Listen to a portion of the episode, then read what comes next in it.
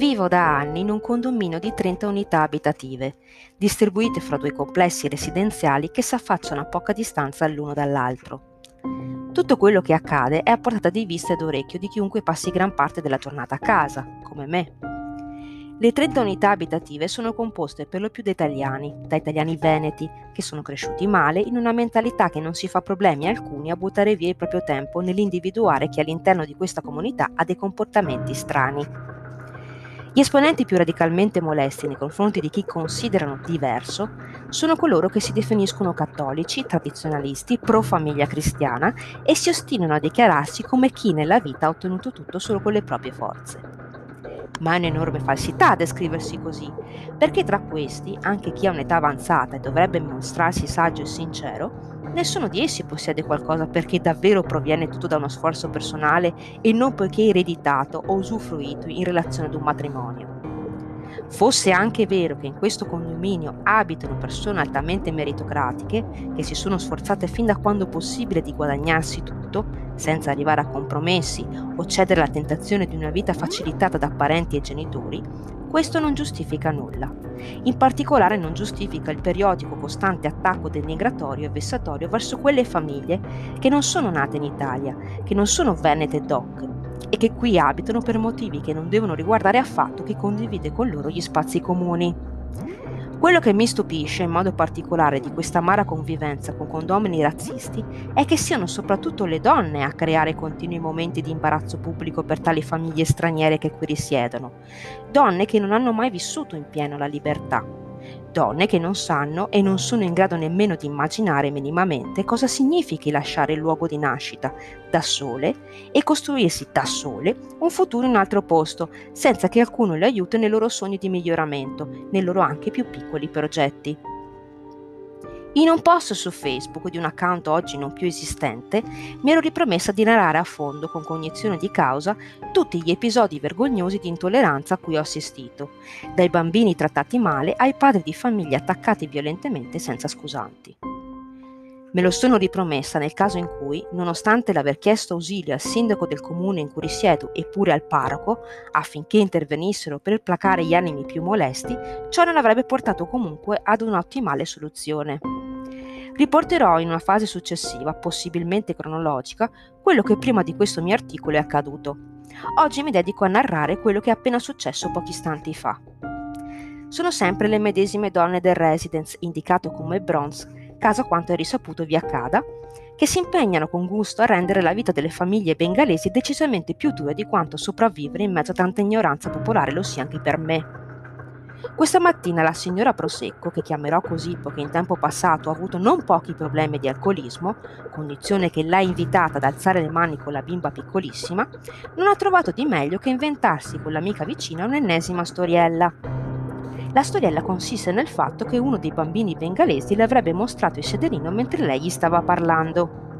Vero o no, tale evento cosa dubitabile, poiché la signora non si è mai fatta alcun problema a mentire in qualsiasi circostanza, prima ne ha parlato con l'amica anziana, anche essa razzista di prima categoria, e poi, appena intravisto il capofamiglia, glielo ha raccontato davanti a tale vicina di casa.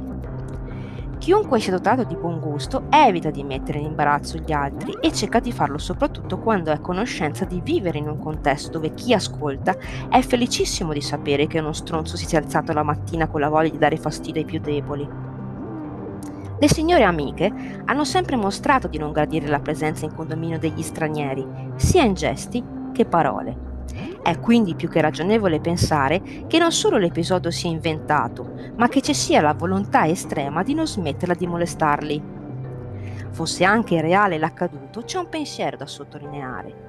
Se un bambino ti mostra il sedere, è probabile che non sia maleducato come tu vuoi far credere al padre straniero che tanto odi e che hai tentato con la vicina di casa di mandare via dal condominio. È probabile che abbia capito anche lui che sei una donna affatto gentile, una donna che merita d'essere trattata per quello che è, sgradevole.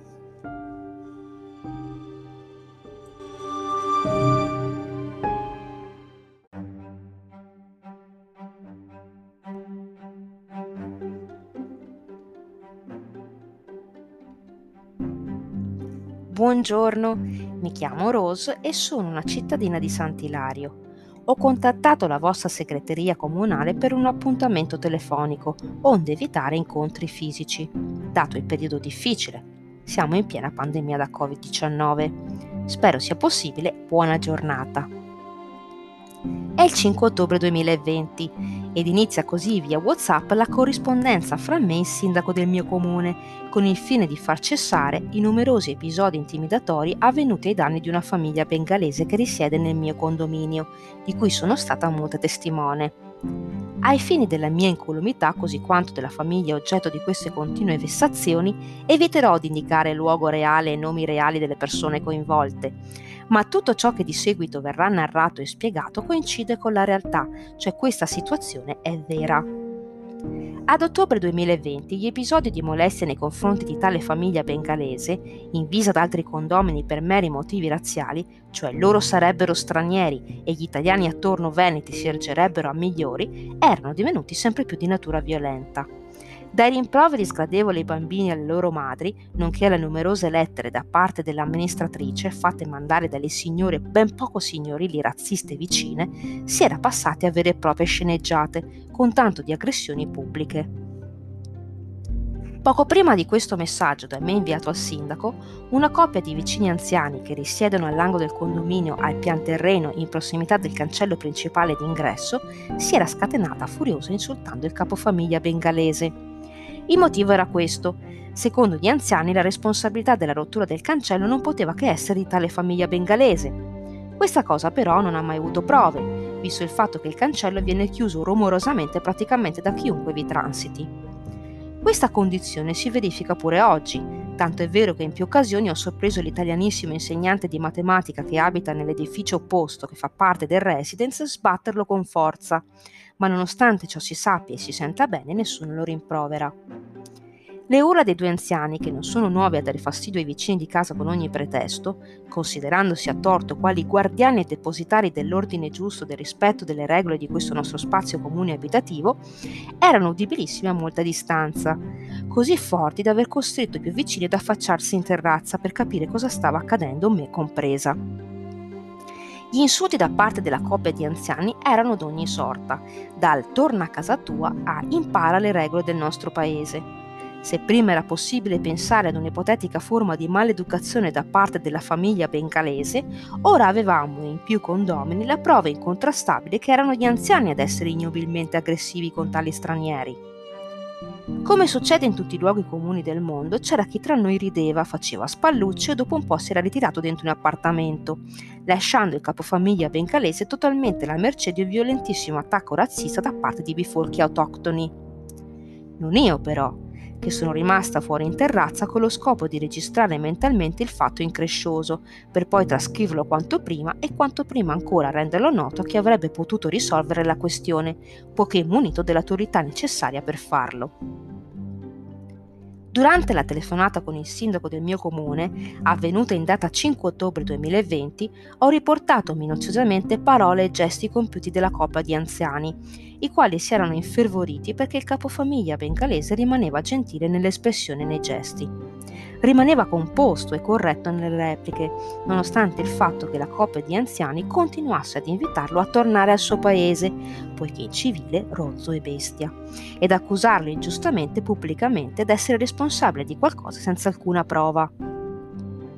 I due anziani, protetti dalla recensione del giardino, inveendo brutalmente verso il capofamiglia bengalese, come due chihuahua impazziti che saltavano da un punto all'altro dell'angolo condominiale ringhiando, avevano invece dato prova loro di piena follia e maleducazione. Quel modo assurdo di comportarsi testimoniava a chi stava assistendo a tale controversia che vi era molto più di un cancello rotto che era oggetto di contestazione. E chi abita qui lo sa, se ha avuto modo di vederle in azione anche contro i padroni di animali vicini.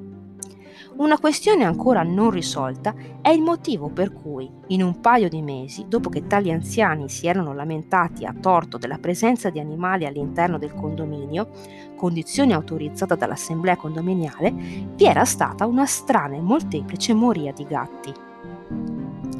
Tutti i gatti in questione erano morti a breve distanza di tempo l'uno dall'altro e in circostanze di grande sofferenza che danno adito a pensare ad un avvelenamento e non a morte naturale o accidentale. Non esistono prove che siano stati tali anziani a ucciderli, ma sta di fatto che per molto tempo, prima di questa strage di animali, siano rivolti ai relativi padroncini chiedendo maleducatamente che i gatti fossero reclusi in casa, invece che liberi come prima del loro arrivo qui. Arrivo degli anziani, non dei gatti, che prima di queste lamentele avevano sempre transitato anche nei giardini altrui, senza che alcuno li ritenesse colpevoli di arrecare fastidi. Un comune pacifico accordo sancito anche delle regole condominiali, in virtù di tutelarli, lo ribadisco. Nonostante la ferma promessa da parte del sindaco del paese in cui abito di intervenire a riguardo, oggi le vessazioni nei confronti della famiglia bengalese continuano e continuano soprattutto perché il sindaco stesso si nega al telefono quando cerco di contattarlo. Perché si nega al telefono? Perché il signor sindaco è politicamente schierato a destra e il suo scopo non è certo tutelare le minoranze deboli, ma mantenere ampio gradimento fra le frange più razziste e estremiste locali che compongono la cittadinanza che lo ha votato. Lo scorso periodo natalizio, periodo segnato da forti limitazioni alla libertà di far visita ai parenti e amici causa pandemia da Covid, il sindaco non si è fatto problemi a rispondermi. Non posso parlare al telefono perché sto entrando a fare gli auguri in casa altrui. Posso io attendermi quindi che personalità politiche capaci di infrangere regole importanti con lo scopo di farsi vedere vicini ai cittadini, proprio quando le misure di contenimento sanitarie chiedevano il contrario, desiderino giustizia, pace e civiltà? Direi di no quando anche le stesse autorità politiche si dimostrano assenti nel mantenere l'ordine pubblico e intervenire a favore di chi non riesce a vivere in pace come ha diritto, è chiaro che spetta a chi è testimone di tali eventi raccontare cosa accade per risvegliare le coscienze. Quando la giustizia non è più un tema politico, è il cittadino che ci tiene ad essa, a doversi rimboccare le maniche e cercare di trovare un modo per farsi sentire, anche mettendo in piazza le vergogne di chi non è capace di vergognarsi da solo di ciò che compie o omette.